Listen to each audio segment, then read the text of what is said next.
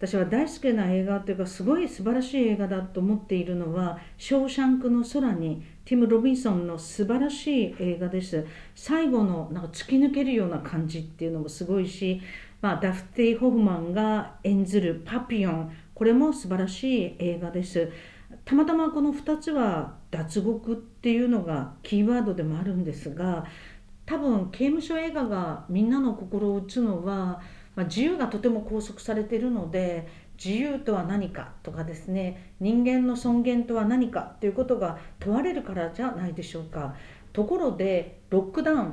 ていう言葉が有名になりましたがこれって刑務所用語でなんですよね。つまり暴動とか起こすっていうか起きるっていうような時にロックダウンって言って自分のあのその棒に戻れっていうかそこで外に出られないようにするっていうのがロックダウンなんですね。ですからなんかロックダウンって聞いた時にえステイホームじゃなくてロックダウンなんか閉じ込められるっていう感じがしましたけれどでも刑務所のいろんな言葉も使われていると思います。でネルソン・マンデラの「名もなき慣習」とかいう映画も素晴らしかったです。これは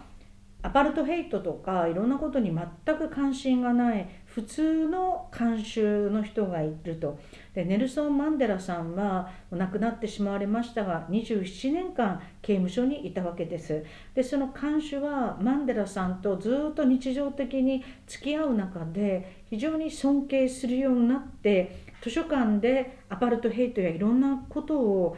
勉強したりする中ですごくこう変わっていくという話なんですね。まあ、あの船に乗って島に刑務所があってそこにネルソン・マンデラさんはあの受刑者となってたわけですがその看守の動きを思いの変化や看守の態度が変わることを描きながら逆説的にネルソン・マンデラさんを描いているっていう感じです。まあ、あの有名なタクシー運転手公衆事件を扱ったあの映画もそのタクシー運転手さんを主役にしながら彼が変わっていくっていう手法をとっているのでそういう意味では似てるかなと思います。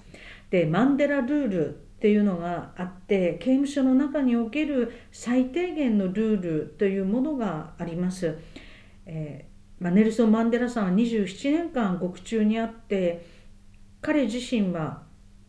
本当にあのに尊厳やいろんなものを失わなかった。本当に素晴らしいわけですけれど、えマンデラルール、まあ、あのクリントン大統領がネルソン・マンデラさんが閉じ込められていた刑務所を訪問したっていうのをニュースで見たことがありますが、まあ、ね、あのマンデラルールですね。で私は南アフリカにあの2度行ったことがあってヨハネスブルグやダーバンそれぞれ環境会議国連の人種差別撤廃会議国連の会議の NGO 集会などに行きました。スウェットであのホームステイをしたんですね。でスウェットであのまた白人の女の人でドイツ人で、えー、お医者さんっていう人のお家を訪れていろんな話を聞きました、えー、彼女はお医者さんでなんですけれどもなんとそこにネルソン・マンデラさんをかくまっていたということで写真がありました、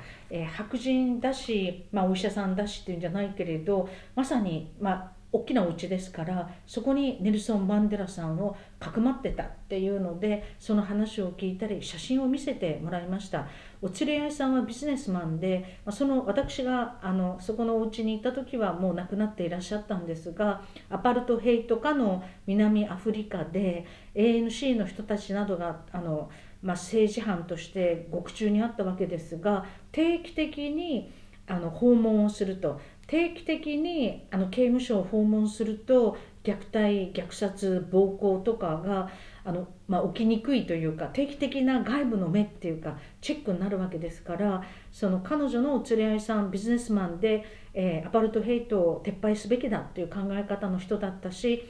定期的になんか刑務所を訪れていたっていう話を聞きましたその意味ではそんな活動も重要かもしれないですね。